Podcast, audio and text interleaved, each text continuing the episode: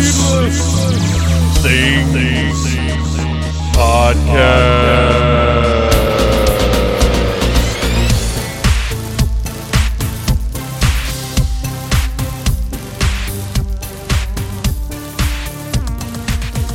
Hey, Phantomaniacs! Welcome to the newest episode of the Needless Things Podcast, where we talk about toys, movies, music, and all manner of pop culture dorkery. I am your host, Dave, and you guys, this week we're bringing it to you. That's right, it is time for the Needless Things Hot Summer Jams playlist. We got together, we put together the hottest of hot summer jams, so you're going to be able to rock out just like the Needless Things Irregulars do each and every summer. Uh, but before we get to all that, I got a few things to cover here. Let me let me resize my screens. Uh, I am on day two of six 12 hour days in a row.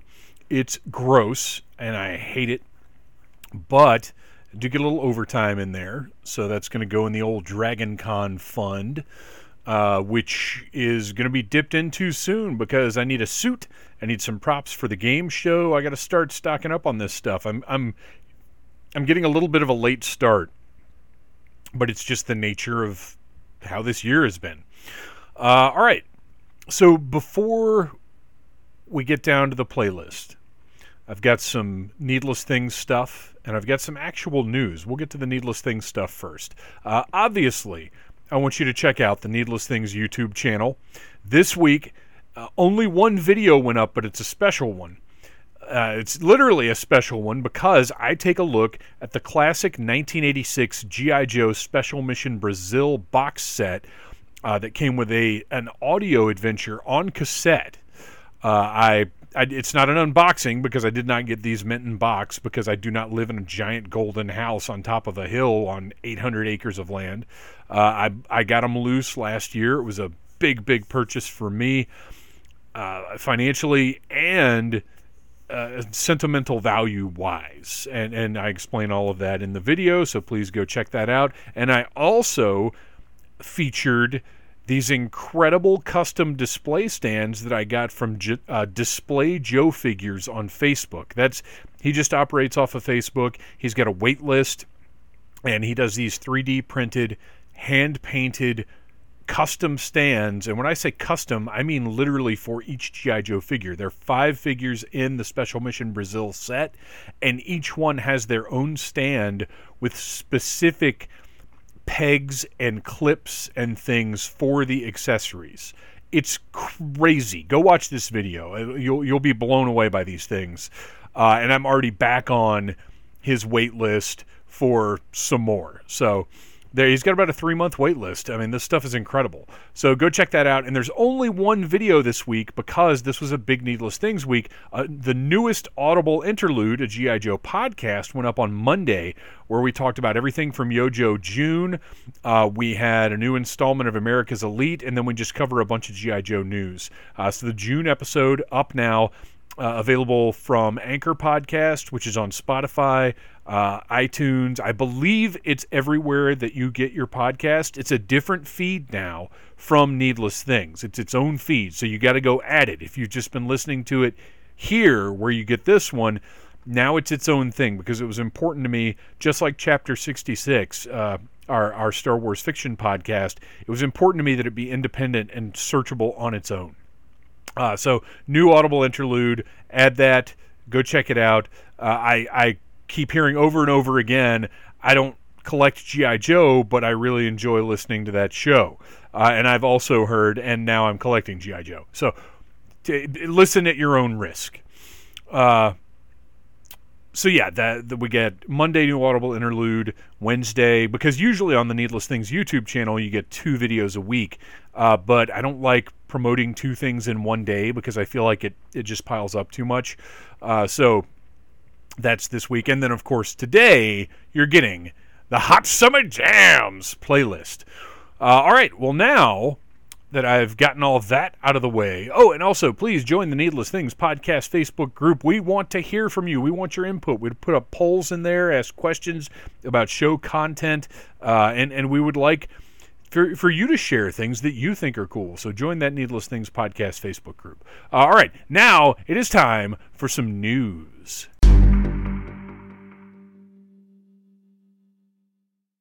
Ooh, it's been a little while since we've heard the news sting.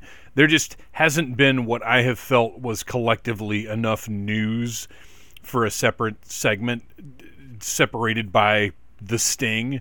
Uh, so that's why that went on. But I've got I've got news stuff here.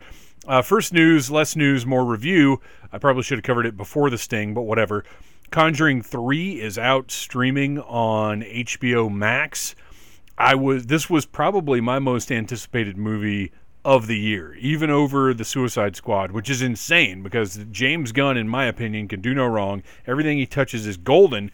But I love the Conjuring movies. They have delivered uh, even the uh, the secondary movies and, and perhaps even tertiary at points, uh, in in one way or another have have entertained me and spooked me a little bit at least. So I was super stoked for the third actual Conjuring movie, and uh, I got to tell you, it disappointed me. I feel like the and and this is not really a I don't know. You know what? I don't want to spoil it. I'll just say this. Uh, I feel like the way they went with it, to me, it's the Kingdom of the Crystal Skull of the Conjureverse, in that what they did in the grander scheme of what the Conjuring movies are made a type of sense, but just just deviated too far from what the Conjuring essentially is about. Uh, and and it it didn't deliver a whole lot of scares. It didn't engage me. It was one of those movies where, as it went on, I kept thinking, "Oh, I don't think I like this very much." So, unfortunately, that was uh, that's that's there's your news on that one. That movie kind of let me down. Uh, all right. So, in happier news, Hasbro had a and if you listen to Audible Inter- Interlude, you know that there was a big Yojo June live stream. Well, Hasbro also did an I Am Your Father's Day Star Wars live stream where they announced a bunch of Black Series stuff. I'm not going to get into all that because I don't collect Black Series, except when I do. Uh, but Vintage Collection had some really exciting stuff. Uh, a 3.75 inch, the Mythrol, uh, which is the guy from the beginning of the first episode of The Mandalorian. Well, and he comes back later on too. Uh, a Bo Katan Kryze, uh, Kuiil, and this one, like, if you had just told me this, I would have been like, one, don't we already have that? And two, that's not that exciting. But then when you see the picture, it's a rebel soldier from Echo Base. So it's the ones inside the base just kind of walking around. I don't know if he's going to have like interchangeable parts like other releases they have had so that you can make them look different. But I'm really excited about this because it's something we haven't had before. I think it looks really cool. And then they showed uh, they like to do in the in the pipeline, which is things that they don't have even renders of yet, but that are on the way. And uh, they showed uh, Bib Fortuna, which is sorely needed, Lobot, which is perhaps more sorely needed. Uh, and as I mentioned on the Needless Things YouTube channel in my review of the carbon freezing chamber playset for the vintage collection with the, how badly we need a Lobot. As a matter of fact, now that I'm thinking about it, I did. I don't know if it's on the Needless Things YouTube channel or if I did it live on Instagram, but I opened up uh, the Jabba's Palace diorama and mentioned how badly we needed a Bib Fortuna. So clearly, what I'm saying here is you're welcome. Hasbro obviously watched my videos and were like, this guy has a point. We need to get Bib and Lobot out there ASAP. Uh, and so they're they're on the way. You're welcome. Uh, and then finally, uh, another diorama piece, the cantina from Nevarro uh, from The Mandalorian, which it's getting a little flack online, and kind of rightfully so because who do we put in it? Uh, they're not really delivering a whole lot of cantina aliens or aliens at all. Well, that you know, I just talked about Kuiil and the Mythrol. Uh, but, you know, who's going in this thing? Hopefully, this is a promise that, much like they did with the sail barge, uh, the HasLab sail barge, since uh, the Razor Crest is on the way, that we will be getting Mandalorian enhancement in the form of figures to go with that Razor Crest and with that uh, Cantina diorama. We'll find out. Uh, all right, moving on to. Oh boy, do I have mixed feelings about this next one. Super 7 earlier this week officially announced well, they put up a teaser image of Silverhawk's Ultimates. It was Quicksilver's arm with Tallyhawk. Uh, so I, I'm torn because I love the Thundercats Ultimates. If they ever do Tiger Sharks Ultimates, I'm going to have to get them. But the Ultimates are $55 now. And while I'm invested in Thundercats and Teenage Mutant Ninja Turtles. Uh, I've ordered a couple others here and there. My gosh, to start in on Silverhawks, which is going to be at least a dozen figures before it's all said and done. Uh, I don't know, you guys. Th- this is a daunting one, and and Monstar is 12 inches tall and 85 dollars. Or I'm sorry, he's 11 inches tall. Uh, whew. But but anyway, uh, so they announced it earlier in the week, and then they revealed images. Uh, today is Wednesday. I'm recording this, and they revealed them today of uh, Quicksilver and Tallyhawk, Buzzsaw and Shredator, which, by the way, best name for a little companion ever.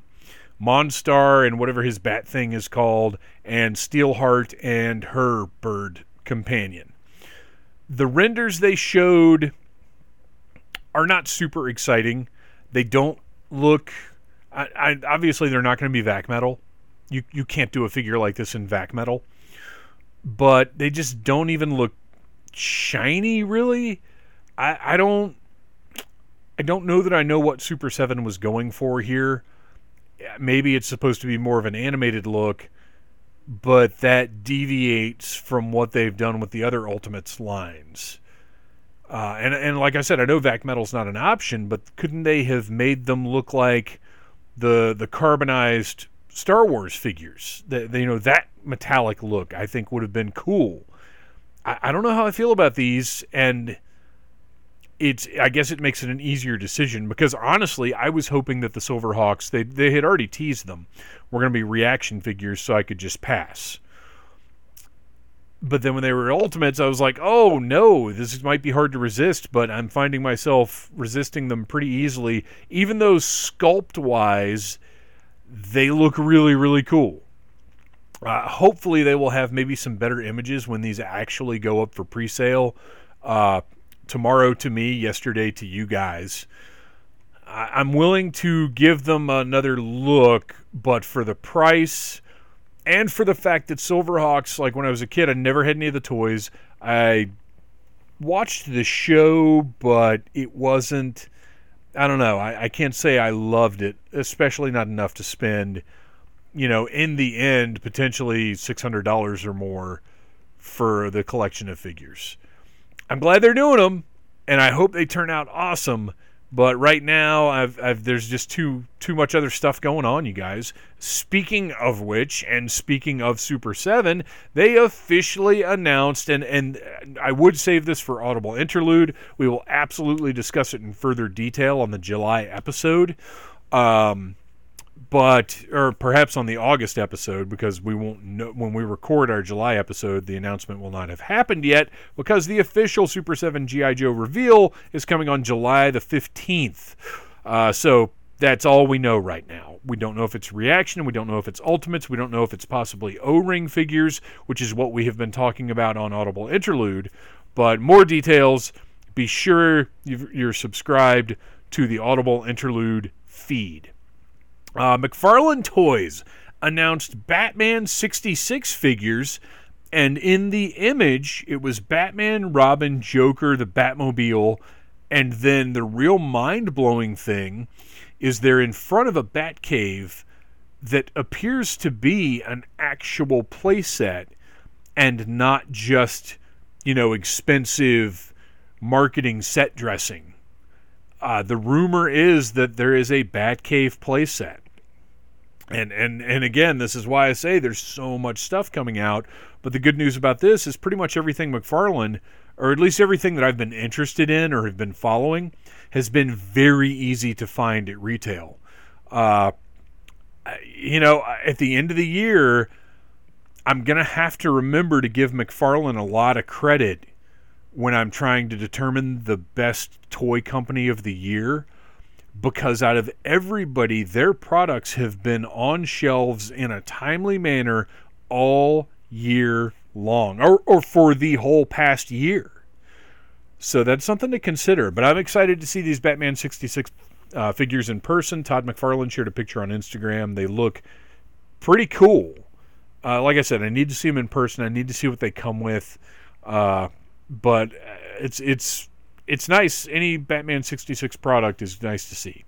And then finally, the last thing uh, in the world of overpriced toys on Ghostbusters Day, Hasbro revealed repaints of those same four Plasma Series Ghostbusters that have been warming pegs for a year now. Uh, that, in my opinion, don't look all that great. And I'm sorry if you have them and you love them. That's fine. That's your opinion, and you're welcome to it. Uh, I don't think they're particularly great. And these renders that they showed of those same figures with glow in the dark splotches of paint and glow in the dark proton streams for $8 more than the figures that have been warming pegs for the past year. Uh, they're out of their minds. Oh, you know, I, t- I take it back. They're twenty six ninety nine, so seven dollars more. Uh, I'm sorry, they're twenty seven ninety nine if you get them from like Big Bad or Entertainment Earth, I think.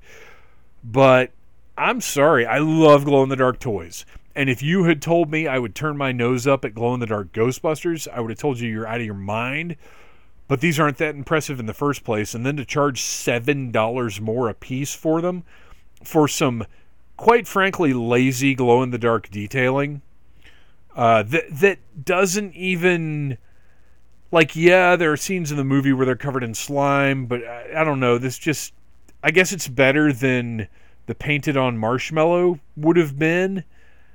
And, and honestly if these were just 20 bucks like the regular ones i i would have been more tempted. But come on hasbro do something better with this license please give us three and three quarter inch figures to go with that incredible Ecto One, which by the way you can find a review of on the Needless Things YouTube channel. Uh, do do something, do better, please. Do better with everything, Hasbro. Uh, and then uh, they also revealed a three pack of the little mini Pufts, which apparently feature in the movie. Uh, little miniature versions of the Stay Puft Marshmallow Man that look an awful lot like the adipose from Doctor Who. They come with multiple heads and interchangeable parts, I guess.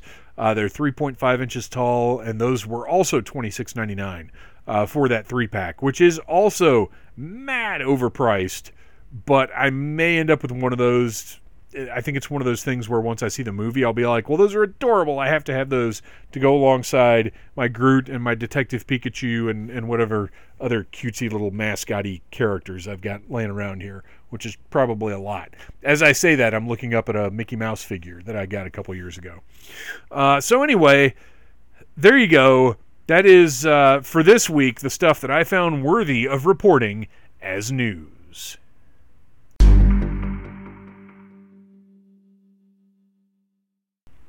And with that, it is time to dive right into Hot Summer Jams. School's out for summer. It's summertime and the weather is hot.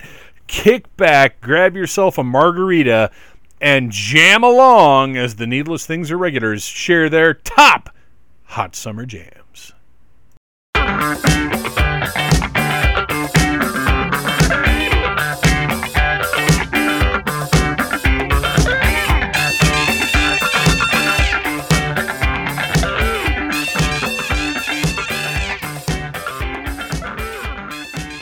It's the summertime, which means the Needless Things musical experts are back to put together a playlist of hot summer jams. Returning to the show, welcome back, Mr. Noel Wood.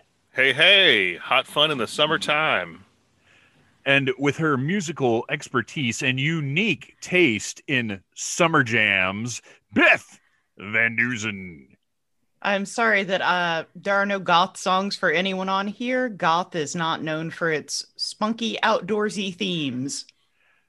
Yeah, and you, you've got one pick. We we've done something a little different this time, and, and we actually did check each other's uh, choices out in advance, so we'd have a little more room to talk about them. And uh, there, there's there's some stuff in here to dis- to be discussed, I think. And finally, the glow in the dark world champion, Mister Bob Burke. What's going on, everyone? Happy pre-summer.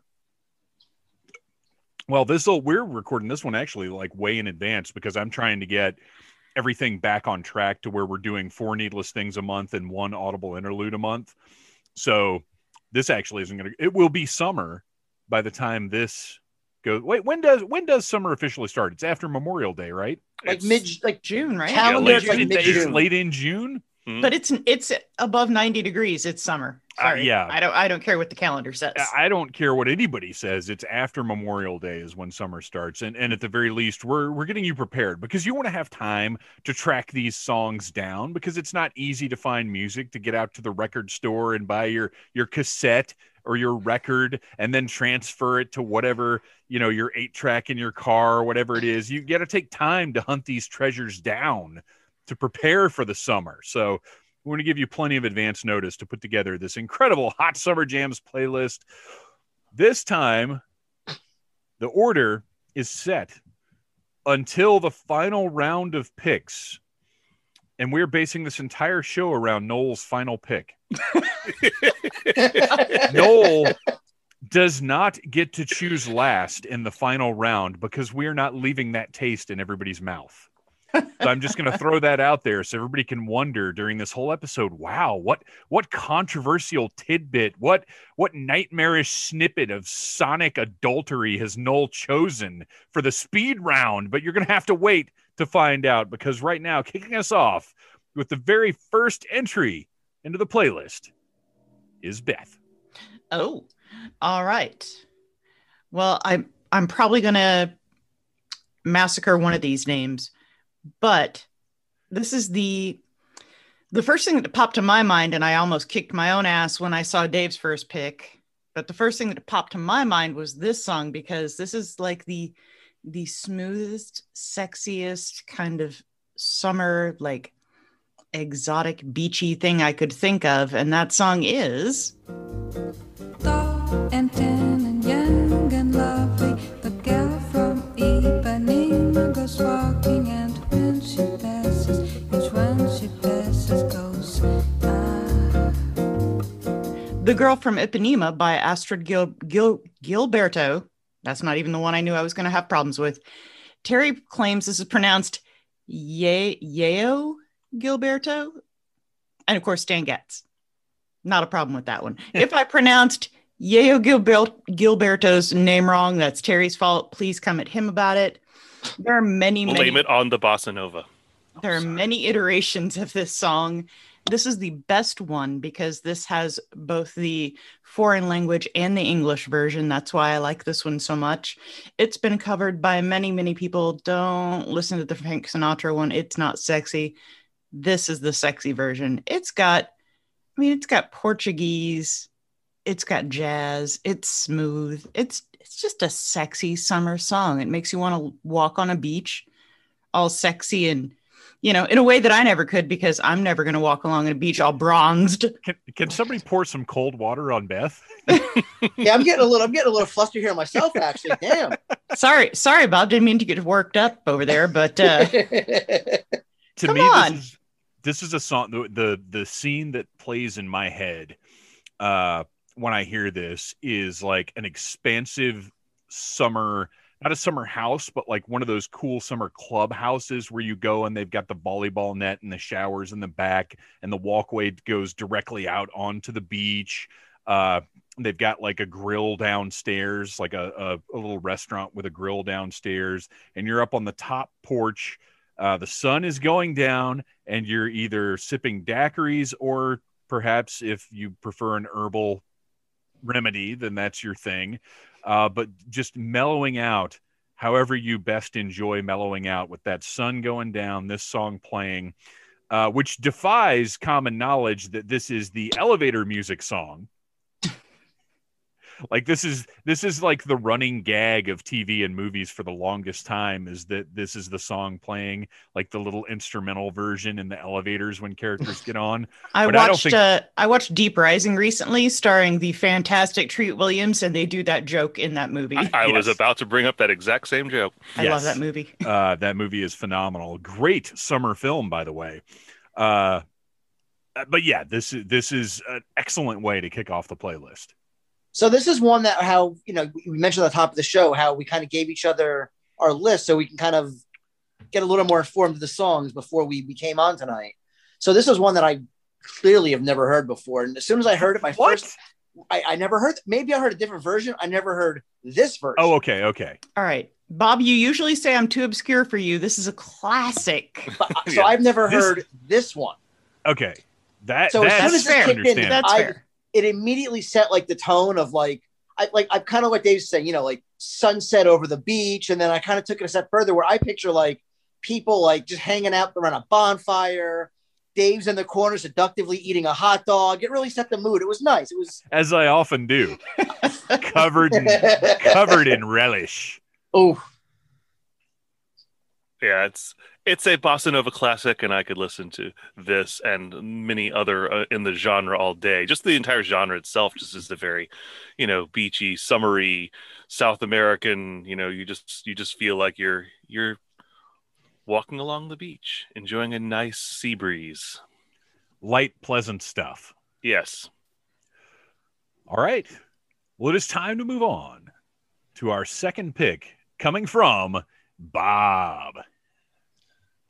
My first pick. I wanted to kind of uh, go a little classic with a modern twist, kind of so to say. So for my first pick, we're gonna go with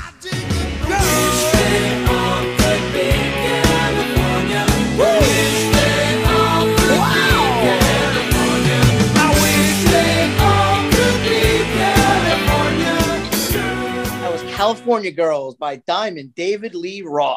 Eh, This was on my list, man. Oh yeah. So- so for me in picking this like i've always had this thing with this song where first of all dave just has that voice.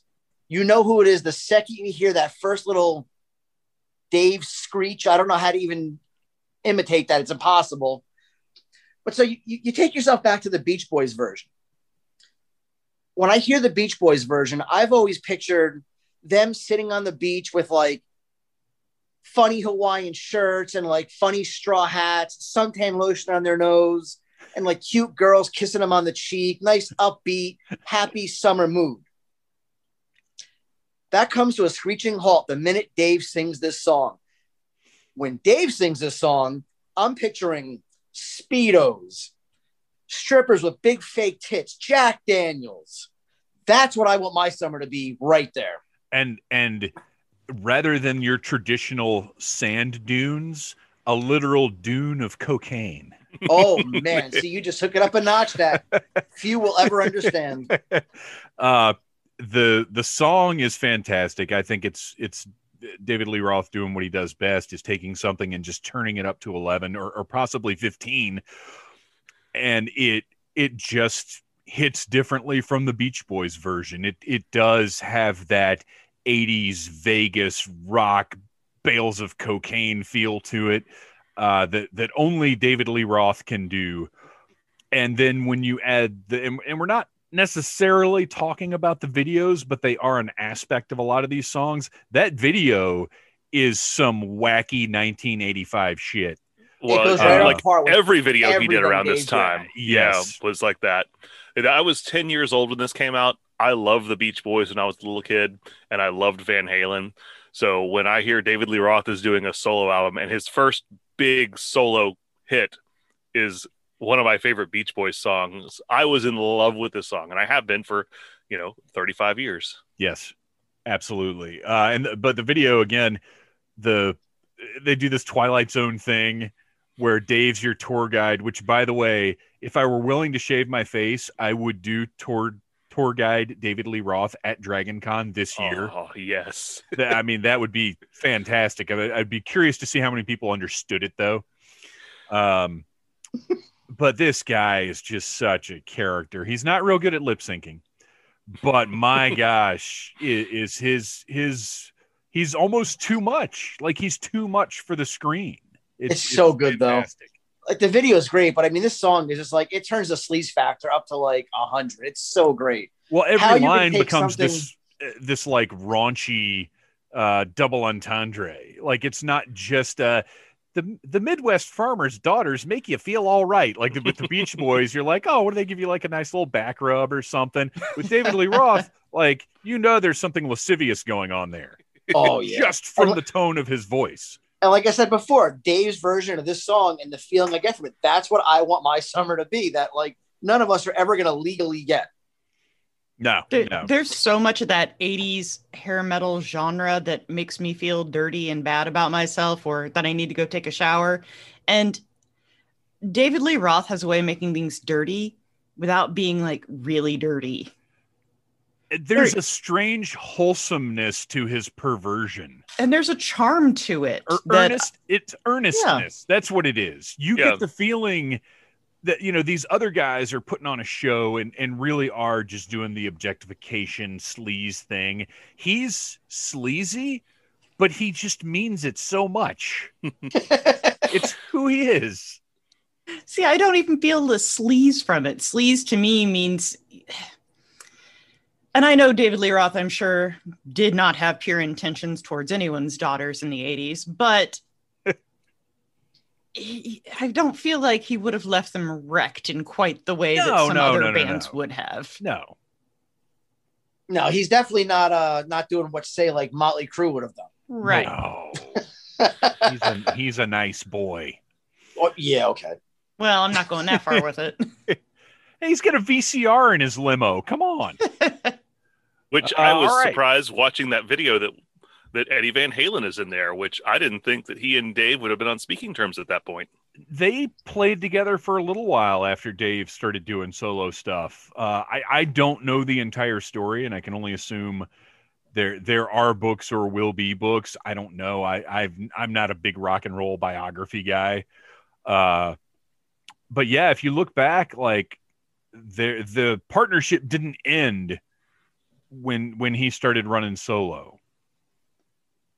Which maybe that's a podcast for another day. Yeah. And, and, and, and real quick, too, like you said before, like you're not a big bio, like rock and roll biography guy, and like I'm not a big reader either. But it's funny how like through all these years, like all the different bands have had tell-all books and all that, and Van Halen is one. There's never really been anything out about them. So I'm sure Okay, at that's some what I was point, wondering.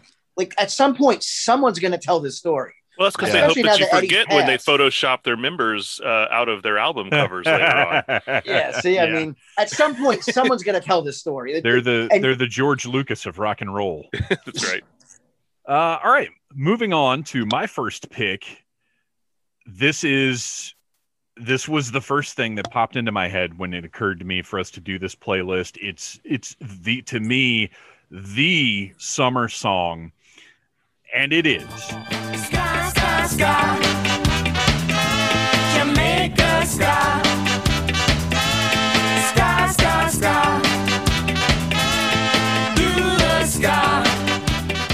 the unlikely combination of Annette Funicello and Fishbone performing Jamaica Ska from the movie Back to the Beach, the 1987 uh, parody.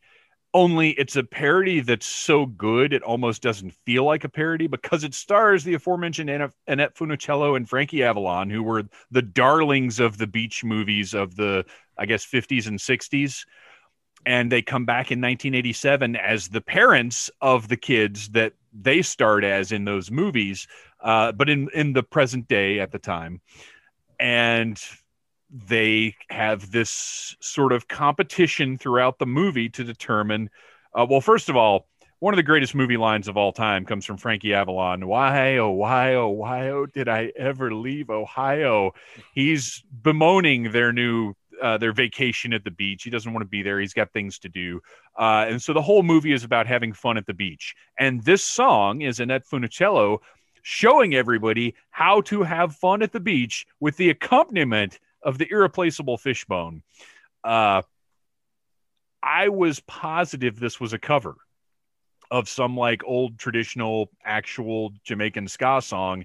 And from, I'm not saying it isn't, but from what I was able to find online, because believe it or not, there is not a massive internet database about Back to the Beach uh, or about this song in particular. That is a Damn damn, shame. shame. It is a true shame. Nobody, look, there's not even like a Shout Factory or, or anything release of Back to the Beach. Uh, not even Mill Creek has has put out like a nice Blu-ray of it.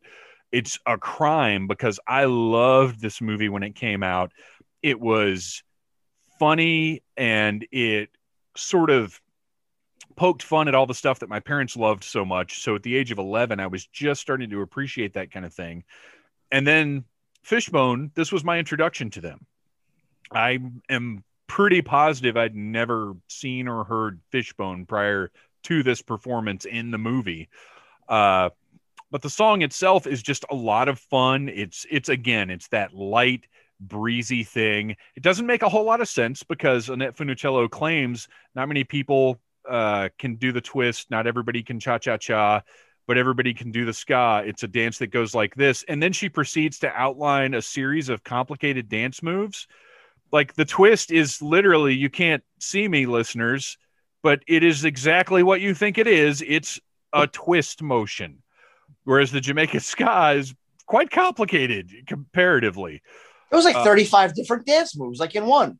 Who the hell is doing this? It's crazy, but uh, Especially at their age. Like she's about to break a hip doing that. Let's be honest. but the the song is just tons of fun. I've I've had uh, I've had it downloaded since the what was the predecessor to LimeWire? Kazaa. Yes, is that it? Because Well, there was Grokster. There was Napster, of course. I think it was but- Kazaa. I think that's what it was. Uh, because it, this soundtrack is not it's not terribly expensive if you do find it, but it's not the easiest to find. It's just people aren't this movie is is under the radar and this song isn't believe it or not, it's not one of the top summer songs of all time. Uh, but I love it. And I know I remember guys- it should be. When I when I brought it up, I know uh, you guys were in agreement. Yes. Now, I remember seeing the trailer for this movie as a kid, and uh, what caught my eye was it was like the heyday of Pee Wee Herman. So of Yes. course, even though he only has like that cameo in it, like you'd be a fool to not highlight that in your movie trailer and it, when it's like the peak of Pee Wee popularity. So that was what like drew my interest to it, and I saw it. and I thought it was just a great, fun kind of movie. My question is, was this like the last like big like thing for Annette and, and Frankie? Was this their last major like Yeah, I widely think exposed think- thing? As, aside from uh I want to say there was some kind of like Mickey Mouse Club reunion special something or other. Uh but yeah, I mean I mean I think this was certainly the the biggest thing they were involved with towards the twilight of their careers, so to speak. This is another one of those that I I think Pee Wee Herman was probably my main the main driver for me wanting to see this when I was a kid too. But since my parents knew of Frankie and Annette, I don't think they had a problem with me watching this movie Yeah. uh, as a kid, and I loved it then. And I went you know years without even really thinking about it or seeing it again. And then I watched it again in my like high school or even like later years and just fell in love with the movie all over again. And this song in particular, because by that point in time, I knew who Fishbone was. And I was like, wait a minute, that's Fishbone doing this song. So, so it was just all this, this wave of like, man, sometimes the stuff you like as a kid's terrible. And sometimes it's way better than you remembered it being. I, well, and I think that's definitely the case with Back to the Beach uh, because there's there was so much when I was 11 that I really didn't pick up on. But uh, to to your point with Fishbone, uh, later on, when I guess reality of my surroundings was early 90s, 90 or Mhm. 91 maybe. That was the album that I got from Columbia House, by the way. and I got that album, and I was like, wait, that's the band from Back to the Beach. so I had kind of a reverse on that. I could have kicked myself when you posted this and I went, why did that not even occur to me? Because I have seen Back to the Beach within the past five years. So up to five years ago, this movie still holds up for me. And I obviously, of course, did not know who Fishbone was when it came out. I went for Pee Wee as well. I watched some of those beach movies with my mom because she liked that kind of stuff, and I didn't, but I watched because you know it's what you do when you're a kid and you don't get to control the TV. but I love this movie, and as the wife of a guy who's been in ska bands, not not everybody can do the ska. This is true. This is true. I, I have seen way too many people trying to dance at ska shows that that can't. Uh, so no, it's far easier to twist. All right. Well, uh, I'm glad to have brought that one back for everyone. I got to go get a drink if we're getting into Noel's music. Yeah, Noel, you're. Oof. Go ahead and uh, drop your first pick on us, buddy. All right. Well, I don't, I, don't, I don't know what's, uh, what you guys have against this. Um, let's transport ourselves back to the late 1990s. There was a lot of like light-hearted hip hop influenced alternative music that was on the radio. Uh, you had a lot of bands like Sugar Ray and Third Eye Blind and Smash Mouth. Even kind of Cake fit into that a little bit. Some of it was okay. Some of it was really bad. Uh, but right around 99, there's a, a song that comes out by a Canadian duo. It's up for me. If you steal my sunshine, Making sure I'm not in too deep. if you steal my sunshine, Keep me bursting on my feet. if you steal my sunshine. And that song is called Steal My Sunshine by Len, um, which was a brother sister duo out of Canada. This was a one hit wonder for them. Canada, the Uh, first place I think of when I think of summertime. Well, if you've if you hear the song, especially if you watch the video, this is it's a Southern California song Yeah. through and through.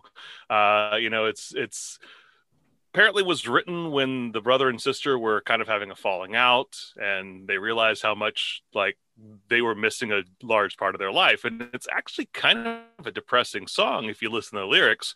But like musically, this is just just feels so like I'm I'm living in Southern California in the summertime. I mean, it's been ranked on like all these top summer song lists as I was researching. I was like, wow, apparently I'm not the only one who thought this way. Uh, I may be the only one in this foursome that uh, likes this song, but to this day, when I hear this, uh, you know, the two the the two different vocal melodies, it's very similar to "Don't You Want Me" by the Human League. In fact, I think it was written to kind of sound like that, um, with the the the the the the male singer in the first verse, the female singer in the second verse, and then them doing um, playing off each other in the choruses and stuff. But the voices are very complementary. They're very different from one another, and I don't know. I think the whole thing just gels as a just a perfect little pop song. This song in in '99 was everywhere. Yeah. and Oh yeah, I've I've lived on a the shore town for- since I've lived on a shore town since '97. So anytime I'd hit like one of the like one of the boardwalks off the beaches here, they have like the music blasting through the through the whole like boardwalk. This was like every fifth song that year. It legitimately was because there's Oh, yeah. and I think if, if that particular year too, this there's always at least one song every summer that's kind of like summery, if that makes sense. And for that for '99, this was the this was the only one. So of course, it, it's going to make sense. They're going to play it into the ground.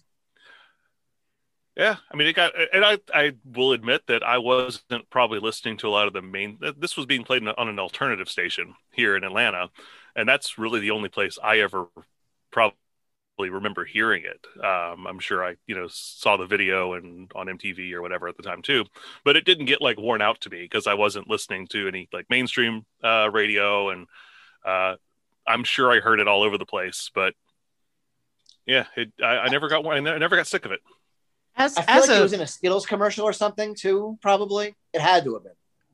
as the former owner of a copy of the Go soundtrack, this was probably one of my least played tracks on there. It's it's not that it's terrible, it's it's an earworm and you know, there are a lot of It is. songs that are good for being earworms and it's not something that I'm going to seek out. It has not made its way onto any of my Spotify playlists. I'll just say this: uh, the most I can say about this song is, uh, Noel, I really like you as a human being. now that uh, a little bit of my sunshine has been stolen by, by Noel's first pick, uh, it's time to move in to the second round. Uh, Beth, why don't you kick us off? Let's let's get this party back in gear. Well, I have no room to complain about anyone playing or choosing any songs that were worn out to death because my next pick is I got me a car,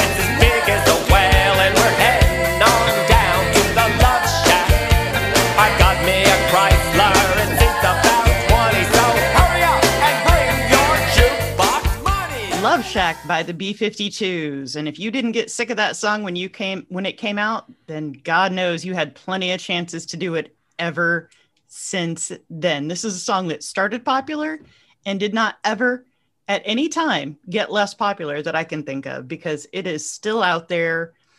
But it is to me the summer song because it reminds me of being in high school, hopping in my friend Sarah's Jetta. And if you know where we grew up in Stone Mountain, if you want to go to Athens, you got to go down the Atlanta Highway. Yeah. And so we would hop in her Jetta on the weekends and we would drive up to Athens and townie it up. And Her, her Jetta, which was not as big as a whale. no, absolutely wasn't. Not a Chrysler. no, no, she was too uppity for that. Well, her family was too uppity for that. They wouldn't let her out of Chrysler. uh, this this song's a phenomenon. Uh, You've got to consider the B52s were a great band for over a decade before this song came out and had great songs before this song. Like Rock Lobster is one of the greatest party songs of all time and Love Shack blew it away with I its mean, this is popularity. definitely their yeah their mainstream crossover success. This is where it happened. it, it is i mean th- this is it. This is one of the top you know it, it, every list of party songs in the world this is on the top five. Uh it, it's just it gets it makes everybody happy. Um it, it's it's fun. It's wonderful. It's bright. It's sweaty. It's hot. It's just it's fantastic. I mean this this might be the best song on this entire list in my opinion I was gonna. I was actually gonna say exactly what you said. Like, no matter your taste in music, you can't hear this and not get a smile on your face. And even like, I don't dance, but you can't help but hear it and kind of sit there and kind of just groove a little You gotta bit. move. It. It has that hook to it. Like, it gets you every single time. yes And I don't do a lot of karaoke, but this is a song that I love to do karaoke. I, Yeah. I've To seen do you the do Fred it, Schneider, and yeah, it's good. the Fred Schneider vocals. Uh, they they have so many good party list songs, but after this came out, the I mean, my own private Idaho was just left behind forever. And, You- I- and I- oh, go ahead. no, you go ahead. Oh, I was going to say, and, and talking about party songs, and as Dave mentioned before, Rock Lobster was one I think both of us had on our lists. Yeah, yeah. This knocked Rock but- Lobster off my But list. well, yeah, with Love with Love Shack going on there, it's like, yeah, we gotta we gotta yield to some Love Shack. well, and Love Shack is the correct choice for this playlist. The, the only reason I picked Rock Lobster is because it's the, it's the beach. It's about the Yeah. beach. But Well, like, I, I didn't pick this one just because uh, it's a party song or a, a summer song. It, it just has a personal connection to me with summer. Because let's face it, I mean, unless you are going to the beach, summer doesn't mean as much to you when you're an adult. well, and that's that's very true because this is not the hot beach jams playlist. This is the hot summer jams playlist, and this is a summery summer jam. All right, uh, moving right along, Bob. What is your second pick? I'm gonna keep this wild party going with my next pick, and that is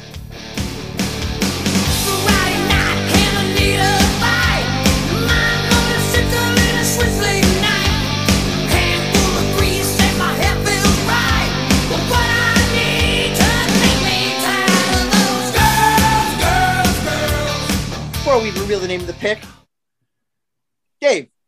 Dave, check that out, man. what that over there? Yeah, hey, right there. Hey, I'm I'm I'm sorry I can't help you right now. I'm on my way to Tattletales right here in Atlanta. There we go. So if- obviously we're talking about girls, girls, girls from the legendary Motley Crue.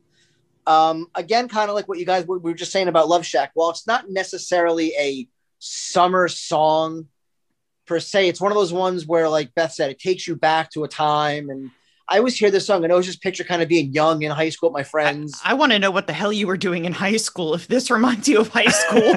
well, I mean, well, not quite as wild as this. Like, I mean, I wish I could have had a high school as wild as Motley Crue's life, but um, it just takes me more back to being like, you know, younger in high school, early teens. That's when I really kind of got into Crue, and um, it's just kind of the thing. Like on, on like a Friday or Saturday, you put this on and just kind of go out cruising for girls that's all you do when you're like 16 years old is try to go out and get girls. And that's it takes me back to that time, and you're trying to, you never succeed it just reminds me of like a more fun, simple, innocent time. Really nothing else to it for me personally. No, I think this is a great summer song. Uh, I when I hear this, it's uh, it's Six Flags, it's uh, outdoor concerts. It's like there is a there's a sweaty grittiness to it that you know nothing to do with the, the beach or vacations or anything like that, but really more like the summer party grind. If The you summer will. nightlife almost like you Yeah. had your day on the beach, you you did the Jamaican ska, and Right. now afterwards you gotta you're already a little buzzed. Now it's time to kind of get a little harder and go kick it and Absolutely. try to And it- um and try to uh, get some of those California girls at the Love Shack. so, so everything I said about David Lee Roth, Motley Crue, girls, girls, girls, that is the exact opposite. This is Oh, the yeah. I need to take a shower after looking at this video. That's why I Yeah. love Crue so and much. it's still fun. I mean, I'm not one of those who's like, oh, that is so offensive. They're so misogynist. I, I don't give a shit about that. It's just that they're just, you know, they don't look like they take their leather pants off often enough to take really good, thorough showers. Um, uh, I'm trying to. Have you guys read the book by any chance? no, I No. the Somehow that I've slipped by me. is I okay, so it, it's called it's called The Dirt. It's written from every perspective associated with the band. I'm going to try to keep this as PG as possible, real quick, because exactly what you just said happened. Nikki and Tommy had a contest to see who can go the longest without showering and still get the most girls. Oh. It was like 30 days they were on tour, and Nikki had a girl um, perform something on him, and afterwards she vomited. Oh. uh, Yeah, they went 30 days without showering, and the, the whole con- we'll see who can get the most girls. I gotta go take a shower right now. that is horrifying. Yeesh. but the, the book is one of the best books you'll ever read, whether you like the band or not. Just it's everything 80s excess, and this. Let me let me throw out a little anecdote uh, that that I share whenever I have the opportunity, uh, and and this will actually segue into my second pick. Uh, I worked at the Masquerade, which was a club in Atlanta. In in for, for a long time, I worked there from '97 to '99, and at what at one point the rock and roll act Wasp played at the Masquerade I love that band. And I fortunately had been working there for a little while, so I didn't get stuck with this particular duty. But uh, a younger security member got tasked with hosing out Blackie Lawless's pants. And he said that the smell, and apparently Blackie Lawless has his pants hosed out after every show. But despite that, the smell was so bad that he spent about half an hour afterwards throwing up this poor young man who worked at the masquerade making minimum wage. So you can imagine or you can't imagine what uh tommy and nikki's trousers and and undercarriage must have smelled like after 30 days of not being hosed out That how like it's it's that's horrifying. So just to reiterate again, like for you guys or anyone listening, if you've never read the book The Dirt, highly recommend it, especially if you have any interest in 80s hair metal at all. Even if you hate Motley Crue, it is a must read for the excess of everything 80s. And this song is definitely the epitome of like 80s excess in a way. the documentary what was, was it on vh1 or something The behind the It felt- music, yeah. It felt well. No, no, no. They did an actual movie of the dirt.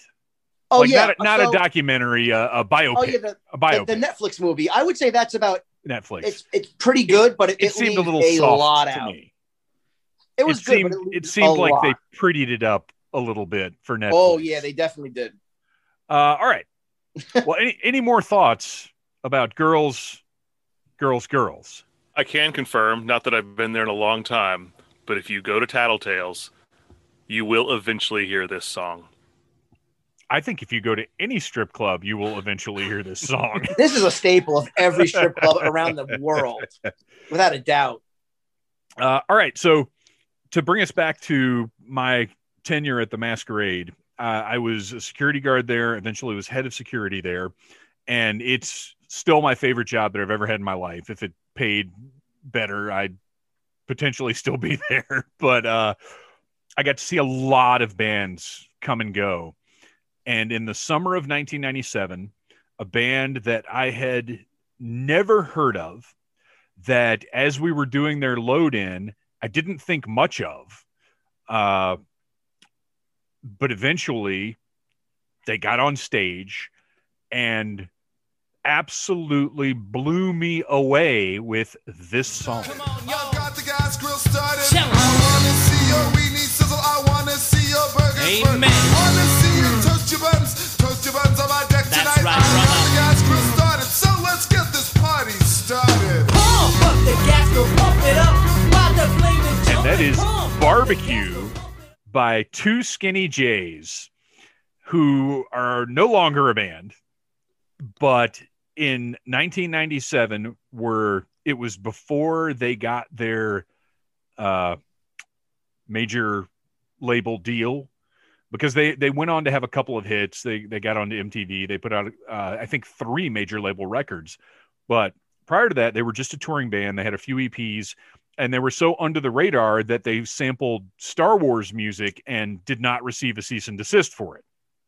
Uh, but this song, Barbecue, is so much fun, so absolutely preposterously ridiculous in what it is that when they they played it live, I, it's one of those things where I got it because Noel, you mentioned in the late '90s there were a lot of those sort of hip hop tinged alternative rock whatever bands. And these guys looked like they were going to be some corny shit show and put on i think the highest energy show i've ever seen in my life you couldn't help but love them and then this song hits and you get it you're like oh this is all tongue in cheek these they're they're silly but they're also rocking really well they had so much personality and charisma up on stage.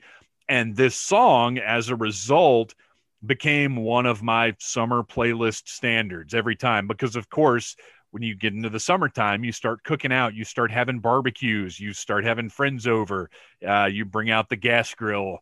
And uh, it's it's just such a fun song. And for the listeners, if you have not heard the whole thing, I, well, first of all, if you can track down the EP that this came from, Sing Earth Boy Sing, came out in that year, 1997. It's great. Uh, just fun, fun music. But the, this track in particular is just, I, I love it. Now, I'm under, I'm going to assume that you guys had not heard this song before. I I can tell you I have not. So I listened to this, and the first impression I got from it was this had to have been born from like grandma's barbecue like shopping list was on the on like the table. Like, hey, you know what's gonna make a great song? And that's kind of what birthed it. And they just thought, like, how ridiculous can we possibly get grandma's barbecue shopping list? And they and they did it, and they fucking nailed it. I, the only song I was really familiar with, with for 2 Skinnee J's, speaking of Star Wars samples, was "Irresistible Force" Yeah. because of Yeah. the, the Star Wars sample. Um, listen to this. This was this was a lot of fun, and they got Ya Kid K to sing the lines from Technotronic's "Pump Up the Jam" or "Pump Up the Gas Grill," uh, which I was I was highly amused by. I did not know this song either, and I was actually initially wondering how the hell you would know it, and then I was like, "Oh, this has to be something here at the Masquerade." Yeah. This is not the kind of thing that Dave would have listened to. No, I, I wouldn't have sought this out, and I actually can't remember their their major label debut was called Supermercado, and there was a big song on it, but I can't remember what the big song was because I never loved any of that stuff as much as I loved the first two EPs that I got from them at that show, and they were super nice guys. Uh, just really like afterwards at the merch table, just really great talk to everybody spent a lot like i said they were a touring band at the time like they were making their money on the road uh, and they also had some of the best merch i had seen from a smaller independent band like they had these really cool soccer jerseys like really you know for the time you've got bands like showing up with just t-shirts or whatever these guys had all kinds of different stuff headbands and soccer jerseys and like socks i think like just crazy. They they were really on top of their game and and ahead of the curve. I felt like, uh, but yeah, just just the song itself is a great summer song. But for me personally, it brings back memories of that summer and discovering fun stuff like this that I I never would have sought out on my own. I feel like a lot of this list has been that so far, more like personal things to us, as opposed to like past lists that's just been like ones that remind us of like Halloween or Christmas. I Yeah, feel like so, yeah. up, up to this point, this list has been more personal, which which I like that. I like this a lot. Well, Well, I this think- one, I as I was thinking when we first started putting the ideas together, I was like, well, this one leaves a lot more to interpretation than the other three. There's definitely songs that definitely are either black or white. This is a Christmas song. This is a, a Halloween song or something spooky. Love songs. You can you can go a little uh, a little off the deep end like we did on a few of those, but this one, I mean, like every anything could be a summer song to Absolutely. somebody. Well, and as as Beth pointed out, like your summer experiences are very different as you get older. So a lot of your feelings related to summer are, I think, by nature going to be related to the nostalgia of getting out of school for summer and having three months to do whatever you want with them. Whereas an adult, what does summer even mean? It's hot Higher outside. electric bills because you got the air on. right Yep. like it's it's a completely different thing so there is a lot more personal nostalgia involved in this as well i think all right let's move on noel why don't you wrap up this round All right. I mentioned before um, that I I loved the Beach Boys as a kid, and the Beach Boys are kind of that quintessential summer band.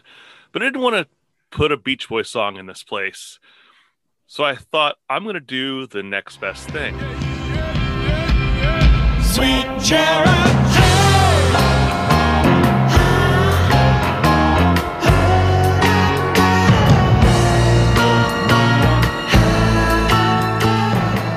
So for my second pick from the 1999 album California, uh, the song "Sweet Charity" by Mr. Bungle is my second pick here. Uh, and I know I've got uh, some some other Bungle fans here, um, but this this whole album just feels like summer to me. Um, it was released during the early summer. I listened to it a thousand times during that first summer there's a lot of influence from as i mentioned the beach boys um, a lot of influence uh, influence from like hawaiian music and uh, ska and exotica and surf rock uh, in addition to like jazz and other avant-garde genres because it's mr bungle and that's what they do. But this song in particular it starts off with the the sounds of crashing waves and seagulls and then you get into some surf guitar and then just we get in that second verse, of course, you start transcending those genres a lot more. But the whole thing just really feels light and summery and something that you could listen to while sipping on a margarita at the beach. i think And this was this was another one. Oh, sorry, Dave. Go ahead. I, I was just gonna say I think California is up until Raging Wrath of the Easter Bunny. I think it's Mr. Bungle's most coherent album, uh, where thematically it feels like a complete work. It's almost like a concept album. Yeah. Uh, and I, I I loved this album as much as I loved the self-titled album and Disco Volante. This is the one that made me feel like it was more than just Mike Patton stroking himself. Uh, and, and I don't want to, I don't want to take away from anybody else's contributions to the band. Obviously, Trevor Dunn, Trey Spruance, like the the rest of the band made Mr. Bungle what it was. But so many Mike Patton projects kind of veer off into his sensibilities. And to me, California was really everybody coming together to make something that that to this day is is a special and unique achievement. And So I think Charity- Trey had a lot to do with that because Trey had just done the cover of Good Vibrations yes, before this, and I think that's what got him onto that heavy Brian Wilson vibe. Um, because there's way and there's a little you can hear a little bit of it in their first couple albums, but not as much as you hear on this one, where it's one of the most underlying themes. and this song in particular is the one that you bring to the beach with you. Right. So I could have gone with like I mean Retro Vertigo, Well, Air Uh, Conditioned Nightmare is the Air- one that Air Conditioned Nightmare. I, I Uh, leaned in that direction too until you swooped out Sweet Charity. Vanity Fair is another good one that just like feels. it's. good. Fa- I mean, the album's fantastic. Yeah. the whole This- thing is fantastic. This is the tour I saw Mr. Bungle on, and I did not listen to Mr. Bungle albums. They were a little too Mike Patton stroking himself for me. but I saw this tour because this was their accessible album. As Terry said, when I told him that Noel would pick this, he said, Oh, he picked the Beach Boys song or the Beach Boys album. And I said, Yeah, but it's the Beach Boys album for people who don't like the Beach Boys, which is me. Yeah, this was one that uh, another one. I, I'm familiar with the band. wasn't really familiar with this song, and it's it, it did exactly what the way Noel described it. Like I just kind of pictured this was more like like the adult summer song where it's like you're just kind of sitting on the beach having a couple drinks, just hanging out, talking, having a good time. It's good background vibe music. Well, that was an excellent way to wrap up our second round. Now let's find out if Beth has a great way to kick off round three. Given the recent memes that are going around about one of the people in this next band, I don't know if this is going to be great or not, but we'll deal with all that when we get there. Because for my next round pick, I'm going with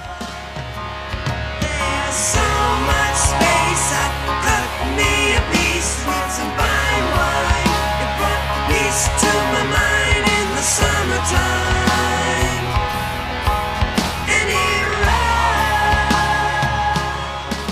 Summertime Rolls by Jane's Addiction. And before Dave Navarro was a giant douche who told people that they were like Taco Bell because they were living más. Oh, He is that actu- what that is? Is that where it Yes. came from? I don't even know what the the like. I saw the meme and I was like, I don't understand this. It's it was like from one of his tattoo shows because that's all he is now is like a tattoo guy now. He doesn't I, I haven't seen him play guitar. with a Not that I even told care somebody- anymore. he told somebody, "You're like Taco Bell. You're living más." He, he I think he told like a group of This, tattoo all right. contestants. I can't believe I'm, I'm admitting this. I watched the show. The, the segment was sponsored by Taco Bell. So, of course, don't laugh. Stop laughing. But thanks to you laugh. Oh, That no, makes it that- worse. No, it actually it actually makes it way worse. So they had to work all the stupid little catchphrases and crap into like into the oh. segment. So that's why he said it. And then, of course, the internet being the internet, people are taking that and just putting it on every other possible thing. Sure, Such as- sure. I don't even know how this was. A, it wasn't like this just happened. That was no, like I just started ago. seeing it though. Like, I don't know how It this shit just comes out came like years back. later. you know, memes memes make the circuit, but it's resurged again and and he had kind of already turned into a giant tool before I'm sure this resurgence I feel like happened. Yeah. joining the the worst iteration of the Red Hot Chili Peppers is the point where Dave Navarro became irrelevant. And, that and then and he the whole stopped affair with Carmen Electra thing. he stopped playing guitar and started being on reality shows. That's okay, that's a problem but for me. years But- years before But any once of that upon happened, a time, he was an amazing guitar put player, and I don't know. Maybe maybe some people just need to keep doing the heroin. I don't. No, that's a terrible thing to say. Never do drugs, kids. Never and do if drugs. you start, never stop. Never, because ever then you stop. become lame. because And because to you tie it back further, if you're ever thinking of doing drugs, read the Motley Crue book, The Dirt. It'll turn you off immediately. see it all Ever, comes Everclear together. is a, a prime example of why you should keep doing drugs once you start.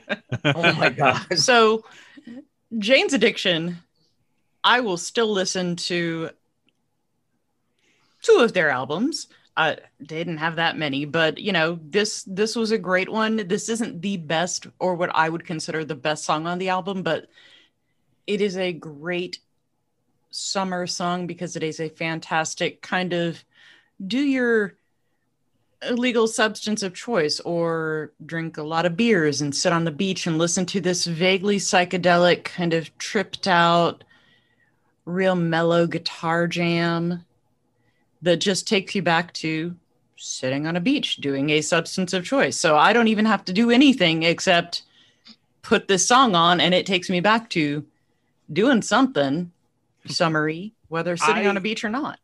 I uh some Jane's Addiction is one of those bands that kind of passed me by. I never really got into them. Um I I, I get it. Uh, anybody who's been a roommate with Pete Reddington could not possibly be unaware of Jane's Addiction. Uh, but they just weren't are I, I never meshed with them. So I had not heard this song before. And I played it and I was I was into it. I was like, you know what? I could I could set up a hammock and lay back and put this song on and it would lull me into a nice little summertime nap. But then towards the ends of the end of the song, this noise that sounds like a cat being tortured starts happening. And it's really loud and it would wake me up out of my summer nap. And I, I wouldn't appreciate that part of it. So if I could if I could trim this down to just the first like two minutes of mellowness and leave out the the the cat yodeling, uh, I would be fine. Well, when when you get a six minute Jane's Addiction song, you're gonna get a lot of different phases of Jane's Addiction. Yeah, Which it's has I- a, I can- a lot of can- build to it. Uh, yeah, yes, that's Builds a good to way a to it. crescendo. That's a good way to put it. You got to You edit out the parts you want. Perry, Perry Farrell is such a weird dude. This song could have been written about a teddy bear for all we know. I was mentioning when you first said this was on your list. This was one that crossed my mind, and uh, at one point in time was in my top four.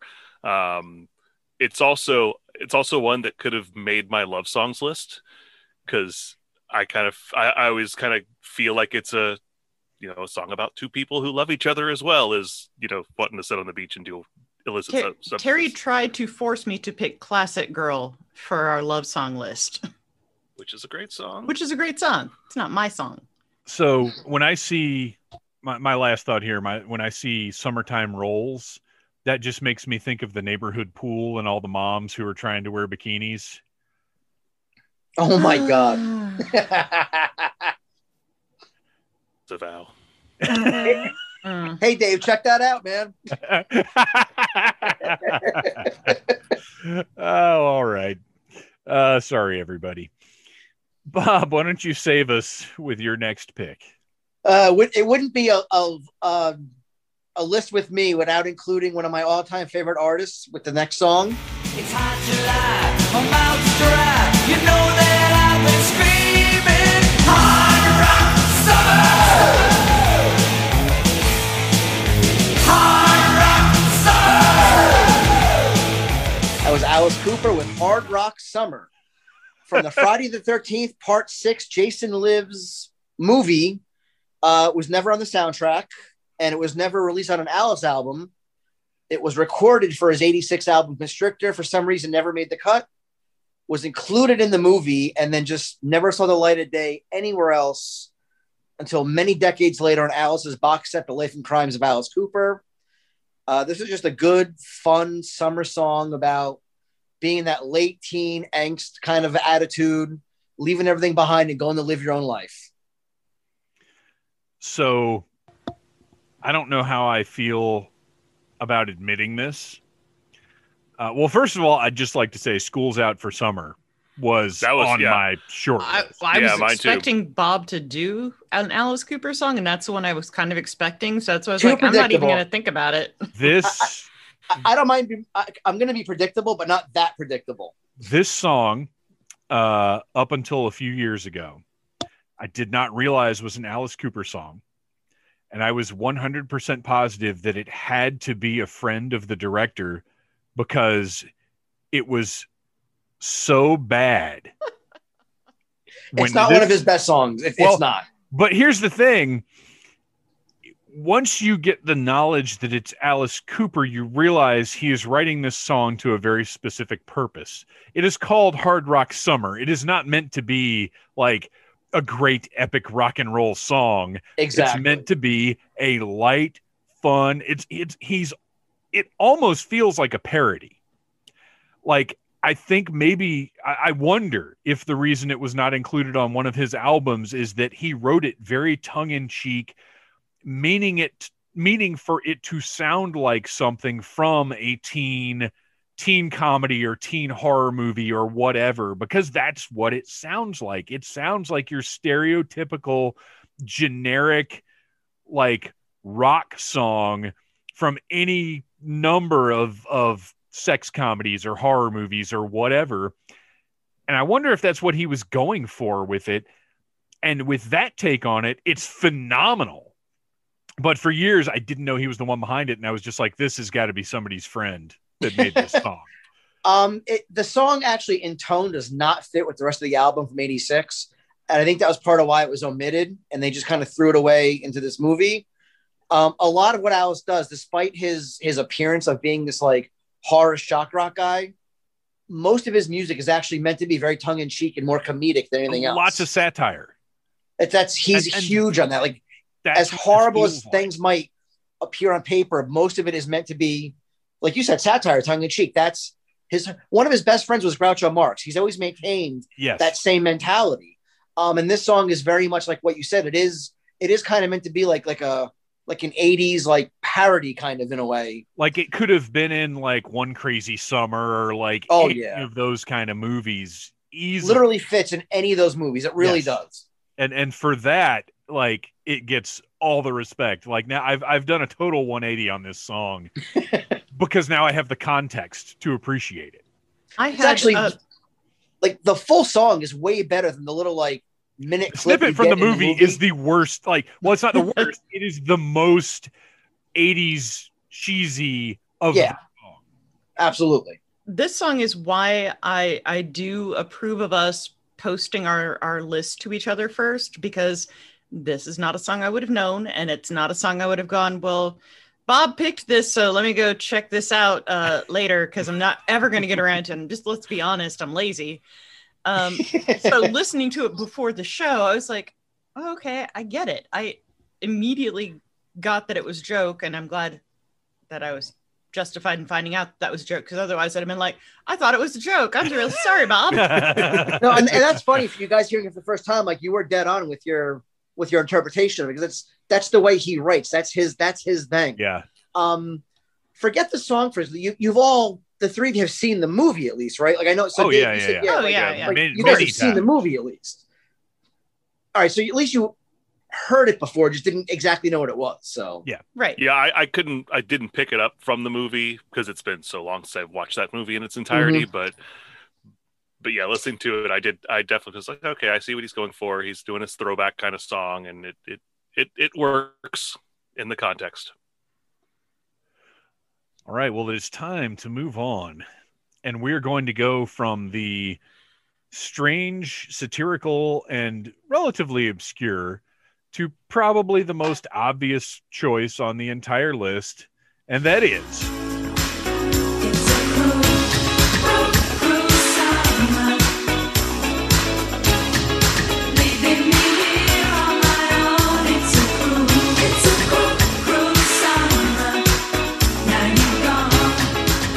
released in 1984.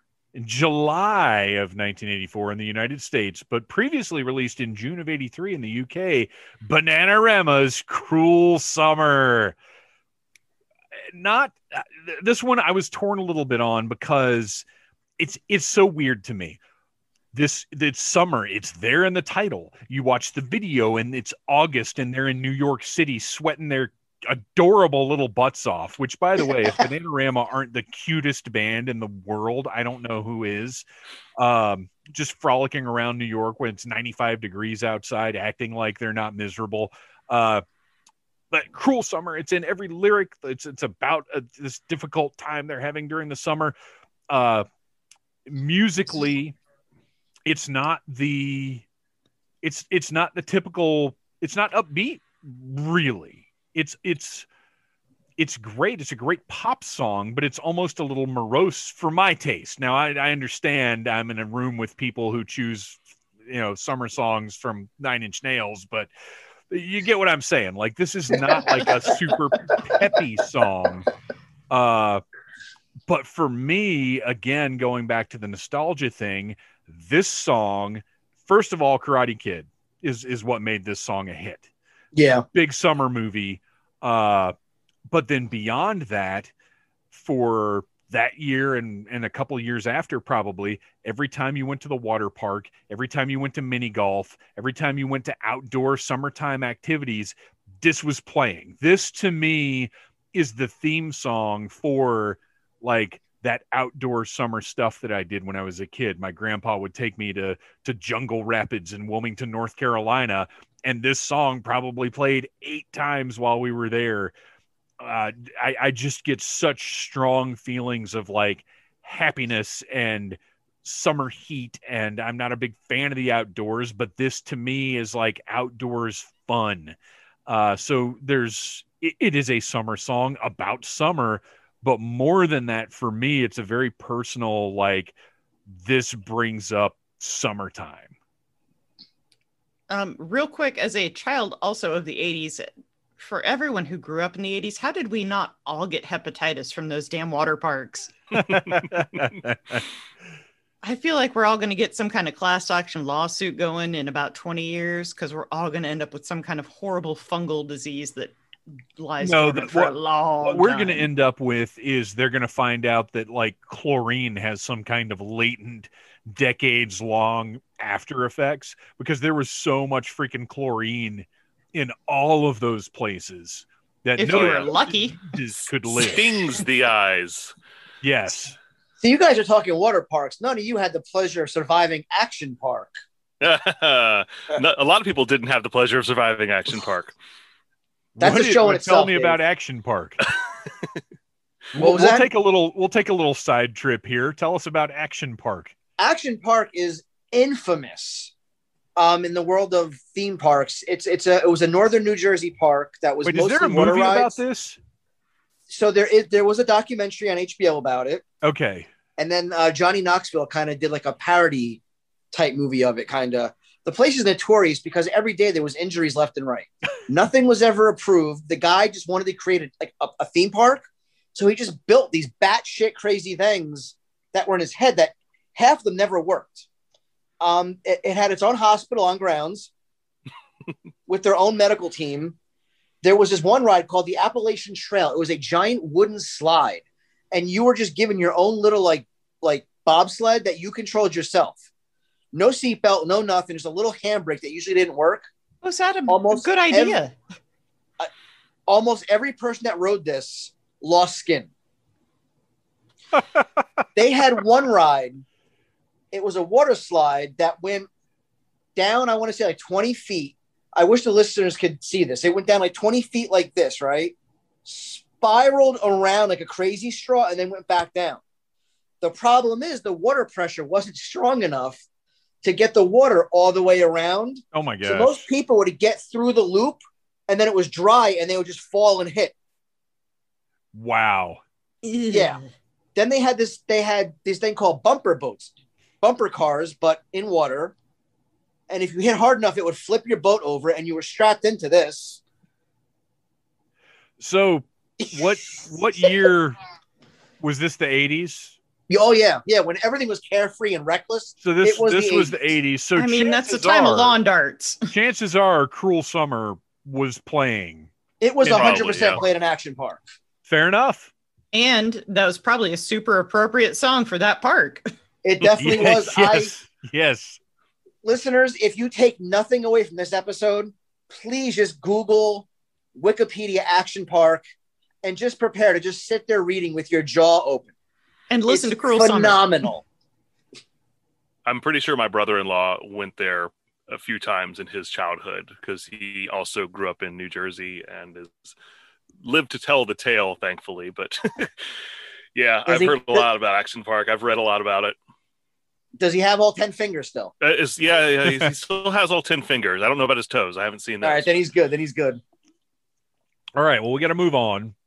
Uh, Noel, please uh, return and return to uh, mystifying us All right. with your third pick.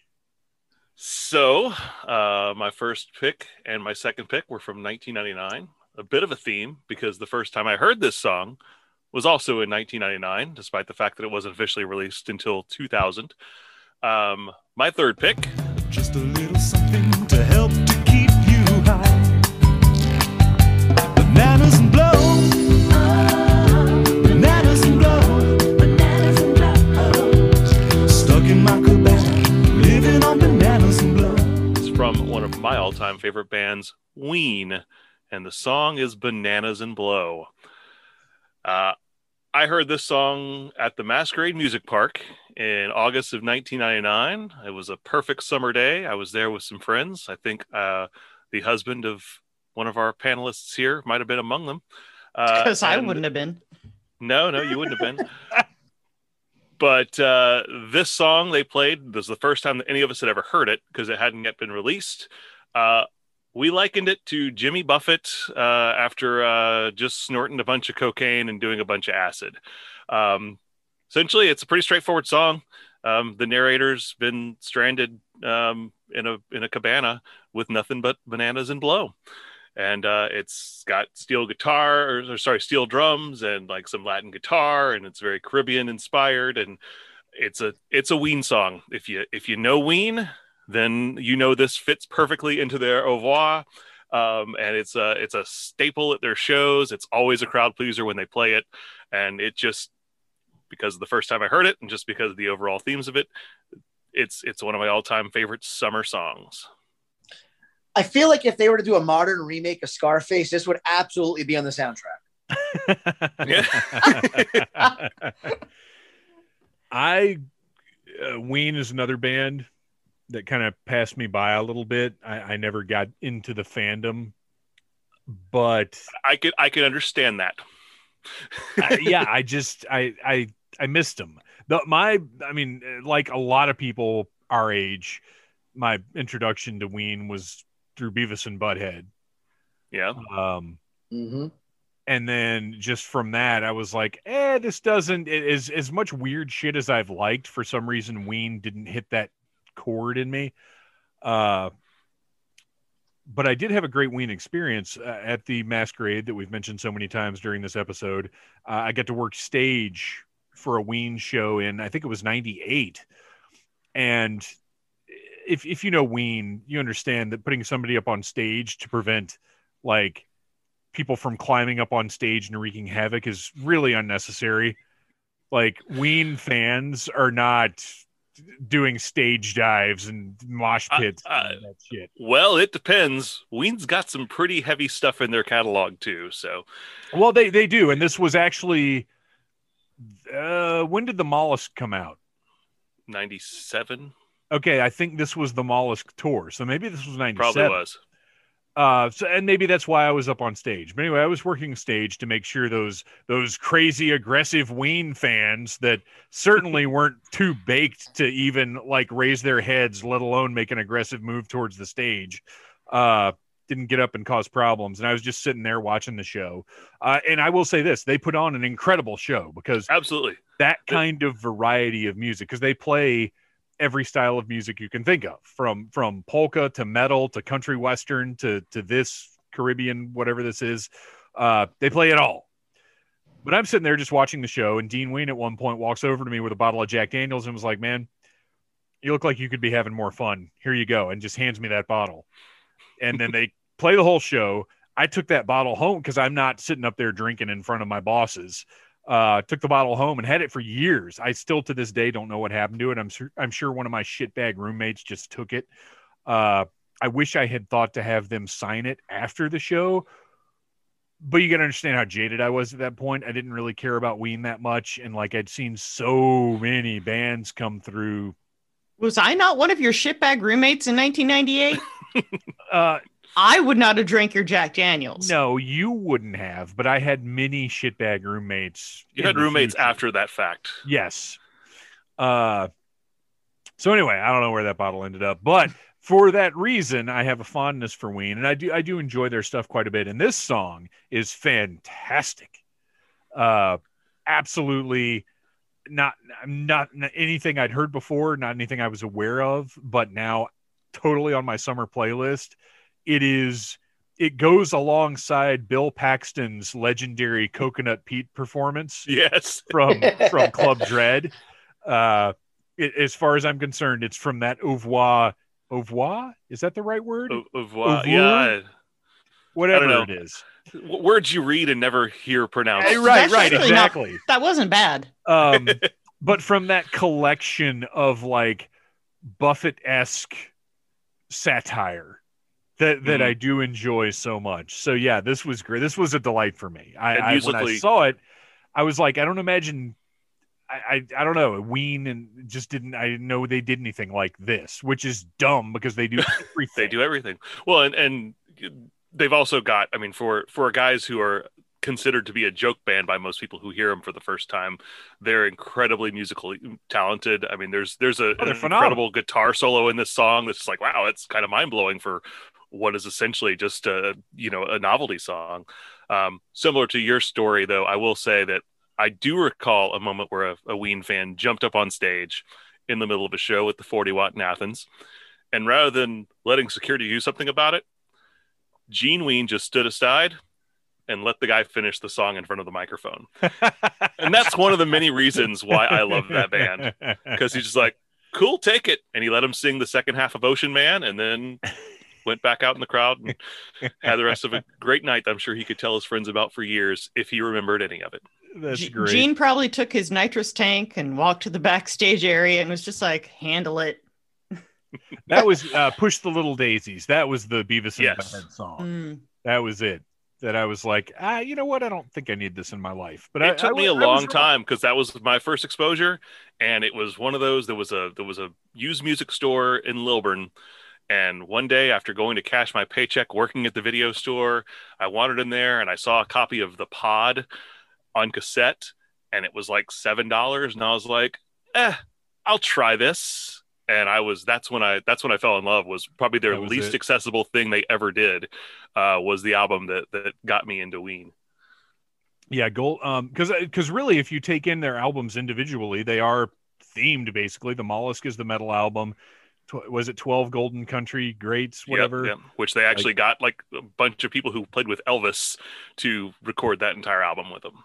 Yeah, I mean they're they're amazing, but I just it, I just never latched on. I get it. I get it. Like I said, I, I'm I'm a fan, but I don't begrudge anyone who isn't. All right, you guys, it is time for us to bring this thing home. We have got to move into our speed round, which usually doesn't end up being much of a speed round, but whatever. The final uh, round, Bonus round. the last four selections to round out this Needless Things Hot Summer Jams playlist. Noel, it is time for you to drop the bomb that cannot be undropped. It is time for you to ruin lives and destroy eardrums with this rotten piece of crap. So the rest of my songs I mentioned came out in 99 or I first heard in 1999. Summer. New kids on the block had a bunch of hits. China. No, God! No, God, please, no! No! No! No! But this song came out in 1987. As I mentioned, I love the Beach Boys, and I also loved the Fat Boys. What, you changed your pick? He said you couldn't do that. You just said I could change my pick. No, I said it was too late now.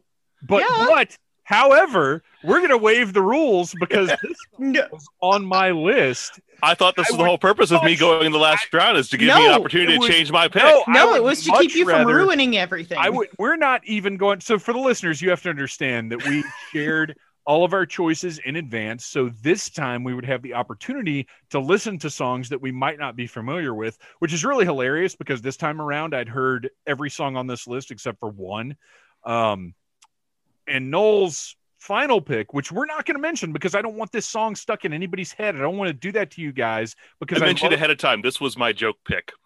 and I went with it just because I thought it would be a. f- When you put me in the, in the the last in the rotation, I thought it would be a fun song to throw in everybody's head at the end. You were wrong. Uh, no, this So, is but wait a minute. Why can't if if we had to suffer, shouldn't the listeners have to suffer? no. I won't do that to our. No, because I listened to about 20 seconds of this, This- song and turned it off. Th- look this this this has the rare needless things distinguishment of earning the moniker worse than Krull.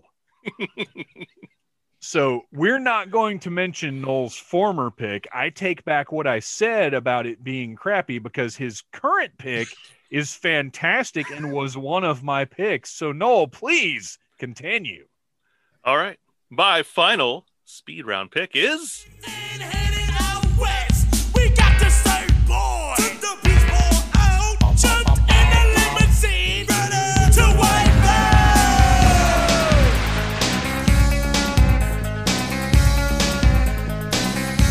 Wipeout by the Beach Boys and the Fat Boys from 1987. Uh, I guess it's a cover, but not really because the original is an instrumental, and this one, it's uh, it's it's a Fat Boy song, and it's so much fun. And if you don't hear this song and just feel good and feel like you're ready to go to the beach and you know start dancing on a surfboard, there's something wrong with you. I'm I will I will make that decision like as a clinical psychologist at this point in time, which I'm not, but I can still I still feel the authority to tell you there's something wrong with you if you do not feel good after listening to this cover of Wipeout. or, or really any Fat Boys songs. They are criminally underrated as like a feel good hip hop act. Uh, I love them. I love Are You Ready for Freddy? I love the twist. I love Wipeout. I love uh, like the they're the movie uh, Disorderlies. Oh yeah. Disorderlies is awesome. Don't forget Fat they did the theme song for the Police Academy cartoon. too, Yes. Yeah. Yes. which is ridiculous. hugely underappreciated group, but yes, Wipeout. Uh, th- this is an awesome song. I love it, and we're gonna have to determine for uh, because our next. I'll go ahead and tell the listeners now. Our next installment of the playlist series is going to be covers. We have to determine if the original artist is involved in the cover. Is it truly a cover? Yes. I don't think that it is. But I- is I it don't think truly so. is it truly No, a I- cover if the original has no lyrics and the new artist just comes in and gives it See, I would not consider this a cover. This is This an, isn't this a is a reinterpretation. Yeah, th- this isn't a cover any more than any other like hip hop song that's using a sample. Right. Is is a cover just because the Beach Boys are there. It's not. It's in the same way that Walk This Way. Right, that's not a It's cover. Not really. It's a whole not new song. cover. Yeah. So yeah, I think covers have to be the original artist is not involved. Uh, But they and it- still could be. but it is And they could that produce song. maybe? Clearly, Bob, you have already chosen a cover that has the original artist Involved. I have actually. I have actually, but it's still. It, Surprise. I have, but it is a true cover song still. Okay, well then Okay, we'll let you all right. defend that on the next installment. We will let that go for now. So yes, fantastic. Love this song. Love the Fat Boys. Uh, Bob, move on to your final pick for this play. I wish I can remember the name and the artist from that, that horrible song because I just would have used it then just to throw everyone off, but I'm not.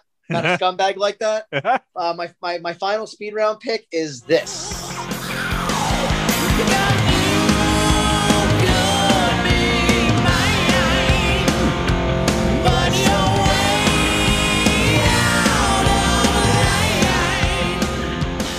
Guns N' Roses, You Can Be Mine. This song 1991 was everywhere, due almost 99% because of Terminator 2. yes. This was the song that was deemed like the theme song for Terminator 2, which is probably the biggest movie of all time up to that point, and probably still remains one of the biggest movies ever today. Maybe not financially, but the impact it had, there's no denying it was like huge. Um, and this song was everywhere because of that movie. And again, while not a true song about summer, it takes me back to being 12 years old, 1991, like Terminator hysteria, being a kid, 12 years old, into that, and just takes me back to that simpler time, you know, being in like seventh grade and a much more innocent time of life. We've talked a lot on this podcast about the Summer of the Bat in 1989 and how Yeah. massive that was. Uh, and Terminator 2 personally, I don't think it was as pervasive as Batman 1989.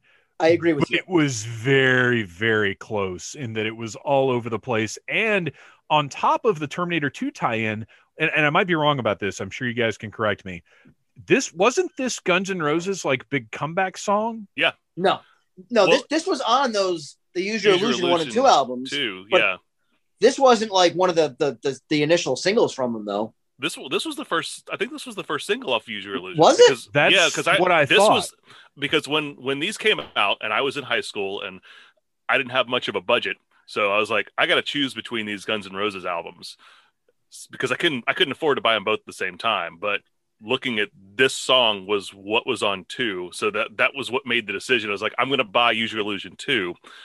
and this gave me mental hardship because same thing for me i want the one with the big song on it but i also wanted to buy the first one first even though it didn't matter who cares it, it gave me mental problems because i was like no i i want to buy number one first because that's the order that i have to listen to them in because i have those kinds of issues but I mean, a, uh, lot- a but lot yeah. of balls for a band to release like two albums on the same day like that. But it, this wasn't a comeback. They were in the peak of their popularity, just coming off Appetite for Destruction. This was the next thing. It, well, it been, this was well, the next thing, but it was four years later. Yeah, it was four years Yeah. later, and and I mean they had lies, and so Impatience was a big hit. But Patience was a big hit, but I feel like Lies, by all metrics, underperformed compared to what it should have done as a Well, follow up to. and you think about too what was happening. This was the, the nadir of like hard rock, um, of like the, straightforward like hard rock and metal and that sort of thing. Yeah, this so was the end.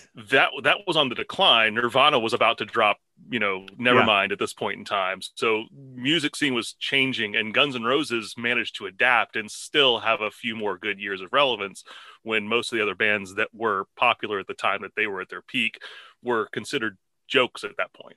Yeah, I feel like in the in the years between because '87 Appetite for Destruction hit was massive, but I feel like by the time preceding you could be mine hitting, we were wondering if they were even going to do anything again because four years back then was an eternity. Right. Yeah, it was. Uh, so yeah, th- this was I, I would certainly, or to me at the time, this seemed to be like, oh, they're back. This is the big, this is their big thing, and it's tied in with Terminator Two, which media tells me I should be really excited about. So I guess I am.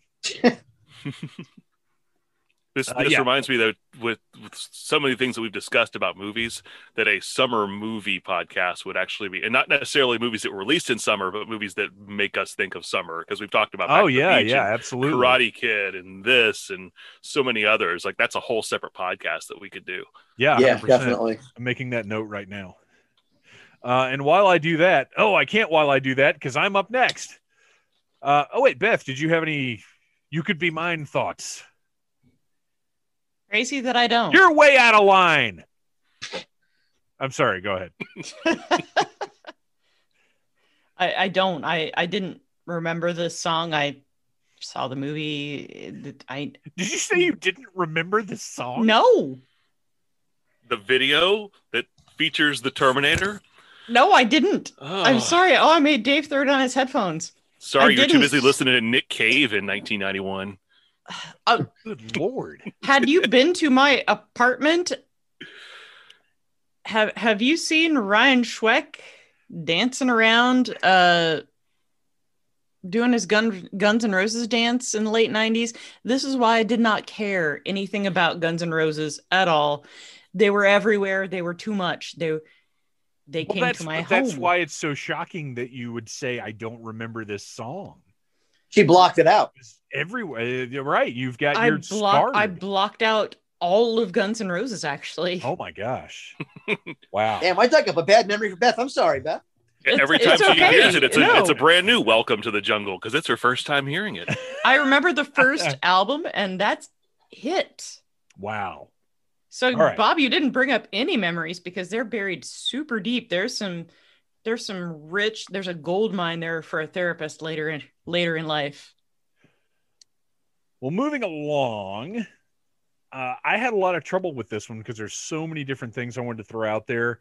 Uh, and I'm going to choose one that I love, but honestly don't have a ton to say about. And that is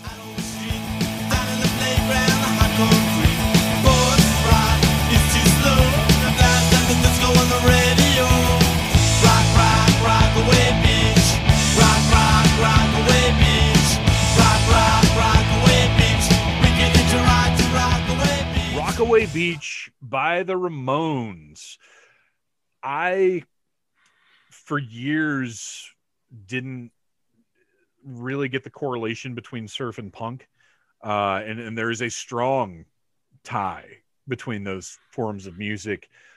And the Ramones, I knew like my first introduction to them was unfortunately Pet Sematary. And that song, in my opinion, is not great. But Stephen King is Wait, one of my don't favorite. I? I don't get to throw my headphones now. That the first No, time you- you... heard Ramones was Pet Sematary. I, look, I was I was a late punk bloomer. I, I listened to rap, metal, and Weird Al until like 1992. well, here That was it. That's fair. there, that'll learn you. Uh, so Pet Sematary comes along and they do this Pet Sematary song for this movie, and Stephen King thinks the Ramones are the greatest bands of all time. And uh, I Stephen King, I think, is one of the greatest creators of all time. And I'm so confused because that song sucks. So it led me to seek out more Ramones. And this song is it, it first time it clicked in my head like this music that my dad loves so much and this other music there's there's something there. And then the queers released a, a cover album of rocket to russia.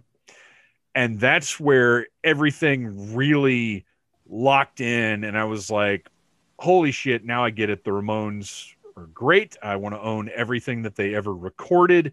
Uh, but this song they they have basically a song for every occasion because uh, very few songs last longer than three minutes, and I find any song that lasts longer than three minutes to be excessive. Uh, but Most of them don't even last longer than two minutes. right, uh, they they played their entire catalog in about sixty two minutes at uh, the show that I saw them at. I can't remember if it was a big day out or a law. It wasn't a Lollapalooza. It was some festival show. But anyway, they played literally like every song they'd ever recorded in in sixty two minutes. Well, they play them at like two times speed when they do it Right, live too, exactly. so that helps. Uh, but Rockaway Beach is you, any occasion you want, you can pick a Ramones song to fit it. This is their summer song. It's great. I've never been to the actual Rockaway Beach. Someday I will. Uh, uh, Bob, you're you're relatively in that neighborhood, right? I've I've never been there though. That's uh, more New York. Okay, okay, I've never been up that way before. but you're closer to it than I am. Yeah, you're. hey, I, I've, I've I've extended the invite many times. You ever come down this way for a for a convention? We'll I- take a road trip one day and head up that way. It's it's going to happen. The world is Hitch a ride opening back up, Beach. and I am going to be hitting the road uh, very soon. Yeah, Uh, but I just I love the song. It's happy. It's great. It's a summer surf punk song. It's awesome. there were there were a few Ramon songs that I was thinking like these are very summery songs, and this is probably the most uh, well, not counting their covers because they do a lot of covers of like classic surf Yeah. and and uh, but as far as their original songs, this is probably their most summery. But there were a lot that crossed my mind, and I, it was it was like picking you know your your child. You can't just pick the one. It's so funny with the Ramones. You would never look at them and make the connection to summer songs. Guys with long No. black hair, black leather jackets, stuff like They like look like a Beth band. that is the last shit you're thinking about wearing in the Really? summertime. But for some reason, the Ramones like they're all about summer, which is crazy to me. They, well, it's, they they look just looking at them visually, they look like just a miserable band. But Yeah. then they make the most fun, happy, exciting music. Everybody should listen to the Ramones. Your lives would all be better. Uh, all right. Speaking of making everyone's life better, I It is totally don't think I'm gonna. you're you're absolutely going to. But I am this t- song. Oh, just take it away. I I am taking us out on a fun note, and if you want to talk about an earwig, this band is an earwig. Everything that they have done is an earwig, and you can't escape it. and you- Earwig? Yes, it, it's you Your get stuck. Uh, your worm, your wig, same thing. Do some editing there. Fix that. It's it is a thing that you cannot escape, no matter how much you want to, and eventually you give up and you don't want to. And that is I work out when I walk in the spot. This is what I see. Everybody stops and is staring at me. I got passion in my pants and I ain't afraid to show it, show it, show it, show it. I'm sexy and I know it. Dave's already dancing. LMFAO, sexy, and I know it. Oh man, I well, I love this song because I know like not fun dickhead me would have hated this song if it had come out like 10 years earlier. I'd have been like, it's not cool, it's not fun, it's stupid. This is stupid music. It's absolutely stupid, but that's what's great about it. Wonderful way. It's such it's so fun. And I get it because they were so in your face, inescapable when this stuff came out. And like even I was tired of them and just like, okay, these these guys need to go away because I am sick of them and I am sick of their party rock. And and now I'm just like every time it comes on, now I'm just like, okay, give me some more party rock. It's wonderful. And this It's- video is fantastic. If you want to see the hedgehog do a little sexy dance in a in a speedo, you you got him. it, if Right Said Fred had gone on to make more songs, this is what they would have been. Like and you guys just- gave only no had their shit for one. his phantom pick that we can't use. This this song is fantastic. If you're out, it, like th- this, You this will never me- dance to the Noel pick. You will dance to the one I picked. yes, you All will right, not you be able to help there. I've been in Atlantic City many times and I've heard this song come on. And again, I don't dance, but I'm sitting there like, yeah, all You can't help Yeah. it. You, You just can't. can't help it. what You're this right. pick accomplished for me was reminding me how old I am because this song came out 10 years ago Yeah, and it I know, feels it's like horrible. it's it feels like this is when I think oh yeah this is from like a year or two ago right no Yeah, it was a Wait, decade are you serious? yeah, yeah, yeah. Yeah. It's been 10 This song came out in 2011 2011. It feels like it's been like a couple kidding years. Well, the, uh, c- to be fair, the last year felt like it was like seven. That's or eight true. The last long. year has been a decade unto itself. Yeah. So Well, I Just think for the listeners, I'm literally sitting here, my like my jaw dropped because I really thought this was like in the last like three years. no, no. This Holy is uh, yeah. We're all dying really, really fast. But before we do, we can listen to lots of fun summer music. You guys, thank you for putting together a phenomenal summer hot summer jams playlist. Uh, before we go, why don't you tell us what you're up to, where we can find you online? Uh, now, now that uh, we'll go back to our regular order, since Noel ended up not dropping that bomb. Uh, Beth, where can we find you? What are you up to? Uh, I am a co host of the Execute Chapter 66 podcast, where we cover Star Wars fiction. We do books uh, and comics, we do legends, and we do canon. So tune in uh, every other week, I believe. Not in charge of that anymore. I just read books and talk. Find the RSS feed and follow it, however that Uh, works. some someday it'll be on needlessthingspodcast.com. I don't know when that'll be. That's another thing I'm not in charge of. yeah, I don't, I don't know what more to do with that. Yeah. Anyway, Bob, you've you've already had a busy few weeks. What else have you got coming up, and where can we find you? I'll, I'll tell you what, I'm, I'm getting off a crazy couple weeks of being out there doing shows. Thankfully, uh, things are opening back up again. Uh, been a very successful couple weeks for for for Glowmania. Going to be uh, kind of stepping back for a few weeks, just taking a little break. I need it, but uh, gearing up already for a busy fall season. Looking, getting myself together, some shows. Going to be back on the road in the fall. You can check me out on Instagram and Facebook at Bob Burke Art for all your glow in the dark needs. and finally, Noel, what's going on? Well, you can hear me every month right here on the Needless Things Network, uh, working alongside with Dave and Christian on the Audible Interlude podcast, discussing the world of G.I. Joe. Uh, so if you like G.I. Joe or you're curious about G.I. Joe or you just want to hear some people talk about it, uh, then check us out every month. Uh, we got a new host, so um, Dave can put some more information on that because I don't remember it off the top of my head because I don't write things down. Um, or you can also find uh, 25 years worth of content uh, on the rarely updated dorkdroppings.com, which also features uh, some work by two of our other uh, podcast co hosts here tonight. Awesome. Well, thank you guys. Uh, this has been a great time, and we will be back very soon to lay down the Needless Things Ultimate Covers list. Thanks a lot, you guys. Thanks, guys. Happy Thank summer, you. everyone. And now, summer may officially begin. Actually, it really can't because it doesn't start. I just looked it up. It doesn't start until June 20th. But you know what? You guys have a head start on the summer. You can put your playlist together. Actually, I think what I'm going to do, uh, I've I've put some playlists up on Spotify. If you follow Phantom Troublemaker on Spotify, or did I change it to Needless Things? Oh man, how quickly I can't bring it up quickly enough. So look for Phantom Troublemaker or Needless Things on Spotify. And I've already put up it's Phantom Troublemaker. I've already put up some playlists that I used at Dragon Con events. And I'm going to put up playlists for all of the Needless Things playlist episodes that we have done.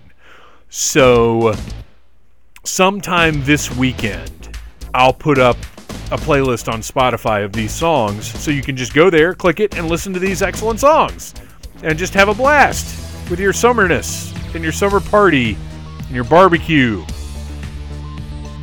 Dip your chip in my dip. Dip. Love that song. Uh, all right, what else? Needless Things YouTube channel. Please go subscribe. Uh, those subscriptions are very important because once I get to, I think, a thousand, I can monetize the channel. And anything that I can do to monetize Needless Things is very helpful because this is an expensive venture. And I'm not talking about buying the toys, I'd be doing that anyway. I'm talking about the hosting and, and everything else. Uh, hopefully, we will be back on Twitch soon. My work schedule has just prevented it, but we had a blast doing those.